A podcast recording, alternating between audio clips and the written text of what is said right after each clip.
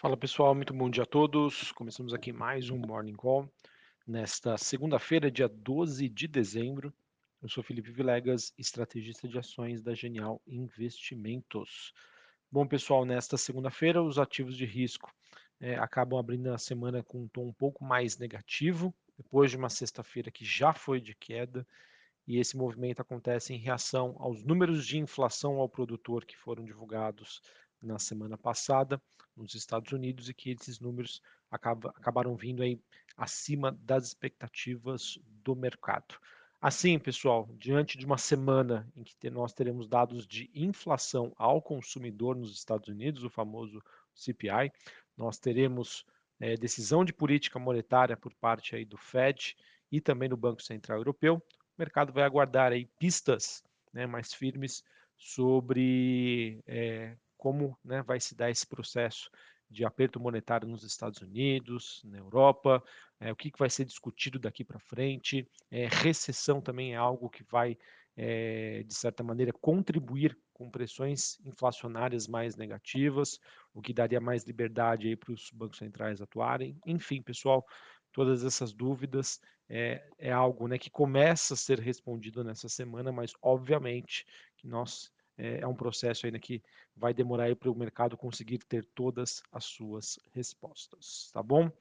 É, então, acho que antes de passar aqui para os temas de hoje, né, para os temas da semana, falando um pouquinho aqui sobre as movimentações dessa segunda-feira na Ásia. Bolsa de Xangai na China, queda de 0,87, Bolsa de Hong Kong caindo mais de 2%, essas bolsas já fecharam, e a Bolsa japonesa fechando em baixa de 0,21. Na Europa, nós temos Londres caindo 0,15, Paris, na França, queda de 0,07 e a Bolsa de Frankfurt, na Alemanha, queda de 0,18. Na contramão das principais bolsas globais, bolsas norte-americanas têm um dia levemente positivo. S&P Futuro subindo 0,15, Dow Jones subindo 0,13 e a Nasdaq aí subindo 0,20. Tá? Lembrando, pessoal, que é, os mercados hoje é, seguem bastante voláteis sobre o VIX, que é aquele índice do medo, alta de 6%. Tá? O VIX, que até semana passada estava bem comportado, volta a dar sinais aí de que o mercado começa a ficar mais preocupado com a atual situação. Ainda o VIX está no patamar super tranquilo, 24 pontos. Super tranquilo foi demais, né? Tranquilo. Lembrando que acima dos 30 pontos é que mostra aí um mercado mais estressado e que a volatilidade aí pode é, interferir bastante nas decisões dos grandes investidores. Dólar Index DXY no 0 a 0, 104,81 pontos. Taxa de juros de 10 anos nos Estados Unidos caindo 0,92 a 3,53. Bitcoin é, recuando, perdão, 1% a 17 mil dólares. E olhando para as commodities, a gente acaba tendo aí um dia mais negativo. Já já a gente fala aí sobre estes ativos. Bom, pessoal, então, é, conforme já havia mais ou menos comentado com vocês, para hoje nós temos uma agenda macroeconômica, é, digamos, bastante fraca, tá? A maioria dos indicadores concentrados aqui no Brasil, em que nós teremos às 8h25 divulgação do Focus e às 3 horas da tarde dados sobre balança comercial. Nos Estados Unidos e na Europa, as coisas começam a pegar atração amanhã, tá? em que a gente vai ter a divulgação do CPI, inflação ao consumidor, nos Estados Unidos, e a primeira reunião de duas que acontece aí envolvendo o FONC, Comitê de Política Monetária nos Estados Unidos, para decisão aí sobre taxa de juros e política monetária para os próximos meses, tá? A expectativa é de que o Banco Central norte-americano faça uma elevação de 0,5% tá, da taxa de juros e, obviamente, que o mercado vai ficar, então, de olho no comunicado que, que o Fed está enxergando aí de desafios, é, objetivos para os próximos trimestres é, em relação à inflação. Beleza? E obviamente que o mercado vai fazer aí os seus ajustes. É, na quinta-feira a gente tem a decisão do Banco Central Europeu, BCE, é, a expectativa também de uma alta de 0,5%, e na minha opinião, pessoal, a gente ainda tem uma trajetória muito maior né, sobre a subida de juros na Europa, diante do que nós temos hoje de níveis de inflação, quando a gente compara a Europa com os Estados Unidos. Então a gente está, digamos assim, um pouco mais negativo em relação às atuações aí do Banco Central Europeu. Lembrando, tá? Que a gente também vai ter decisão na Inglaterra, México e Suíça, entre outros países. Ou seja, pessoal, uma semana em que é, os principais bancos centrais globais estarão aí bastante atuantes, ok? Bom, em relação às commodities, pessoal, conforme eu já havia comentado é, anteriormente, é, a gente tem uma queda aí do petróleo, o contrato WTI negociado em Nova York, queda de 0,84, ele que volta a ser negociado na faixa dos 70 dólares o barril, mercado que segue avaliando as perspectivas de demanda é, frente às crescentes preocupações econômicas, que fez com que o barril do petróleo caísse somente na semana passada cerca de 11%.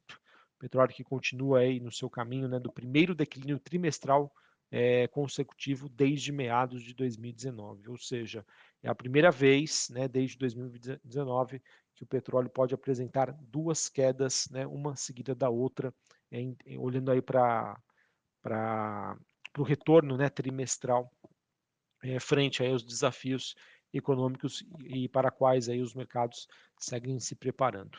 Olhando os metais industriais, né, a gente tem também um dia mais negativo, cobre recuando 0,57, minério de ferro fechando em baixa na China, na contramão o níquel subindo 1,78. Tá? No caso, a gente tem essa movimentação negativa é, diante das últimas notícias envolvendo aí casos crescentes de Covid-19 na China e que, obviamente, vão fazer com que os investidores, né, apesar da melhora na postura do governo chinês, ainda se sintam bastante preocupados com o mercado imobiliário por lá. Beleza? Bom, pessoal, sobre o Brasil, a gente teve também na semana passada os dados de inflação, o IPCA de novembro que ficou bem abaixo das expectativas, mostrando aí sinais bem mais claros da sua qualidade e de que a, a atual política monetária mais restritiva no Brasil já está fazendo seus efeitos.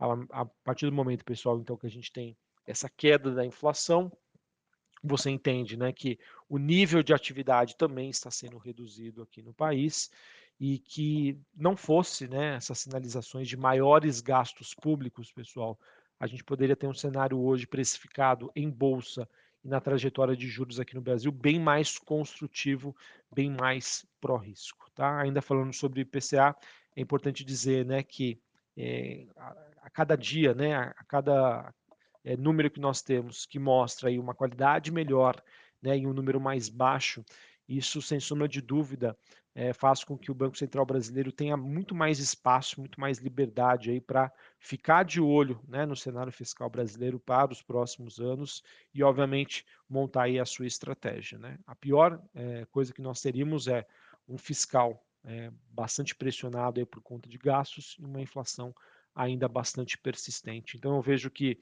esse cenário mais amigável da inflação aqui no Brasil daria, pode dar mais tranquilidade aí para uma atuação do Banco Central brasileiro e também, por que não, olhando para os ativos de risco aqui no Brasil. É, e aquilo, pessoal, a gente pode dizer com tranquilidade que a assimetria está positiva, está favorável, né, do mercado querer acreditar que existiria espaço para uma redução de juros em 2023. Só que isso não acontece diante aí de tudo que está sendo feito, decidido pelo governo eleito é, em relação a maiores gastos públicos sem uma contrapartida, tá bom? Então, diante desse cenário, a gente acaba tendo ainda juros pressionados e isso acaba fazendo com que ah, as ações domésticas também sejam penalizadas. Falando sobre a questão do governo, pessoal, a expectativa então de que a gente tenha hoje, às duas horas da tarde, a diplomação é, de Lula, né, como futuro presidente, e o seu vice Geraldo Alckmin. Esse evento acontece no TSE em Brasília às duas horas da tarde. É, além disso, o mercado segue monitorando então a formação né, do restante da equipe econômica do novo governo, depois de ter sido confirmado na semana passada o nome de Fernando Haddad como ministro da Fazenda. O mercado que, fará, que ficará então atento né, às nomeações principalmente ligadas à economia, e a expectativa é quem serão os secretários da Economia, o ministro do Planejamento, o presidente da Petrobras e o presidente do BNDES. Tá? Inclusive, a gente teve algumas notas publicadas em alguns jornais ventilando a possibilidade aí de Aloísio Mercadante como presidente da Petrobras. Acreditamos aí que ah, o mercado vai ter uma reação mais negativa frente a isso, tá? Se realmente é algo que está sendo especulado se tornar verdade. Beleza? Bom, pessoal, então é, é isso que eu tinha para trazer para vocês. Hoje um dia pouco mais negativo aí para as bolsas mais dependentes de commodities, movimento que não acontece é, na mesma direção olhando para as bolsas nos Estados Unidos, mas no contexto geral a gente tem uma visão aí mais negativa. Aqui no Brasil, diante da queda das commodities, pressão negativa e o mercado, obviamente, de olho aí nas nomeações que serão feitas, olhando para a equipe econômica, tá? Quem vão ser aí, secretários, ministros e outros presidentes envolvidos aí em, em empresas importantes, né? Petrobras, BNDES e Banco do Brasil. E claro, pessoal, essa semana é super importante em que nós teremos diversas decisões de política monetária mundo afora, principalmente nos Estados Unidos e na Europa. Um abraço a todos, uma ótima segunda-feira para vocês, uma ótima semana a todos e até mais. Valeu!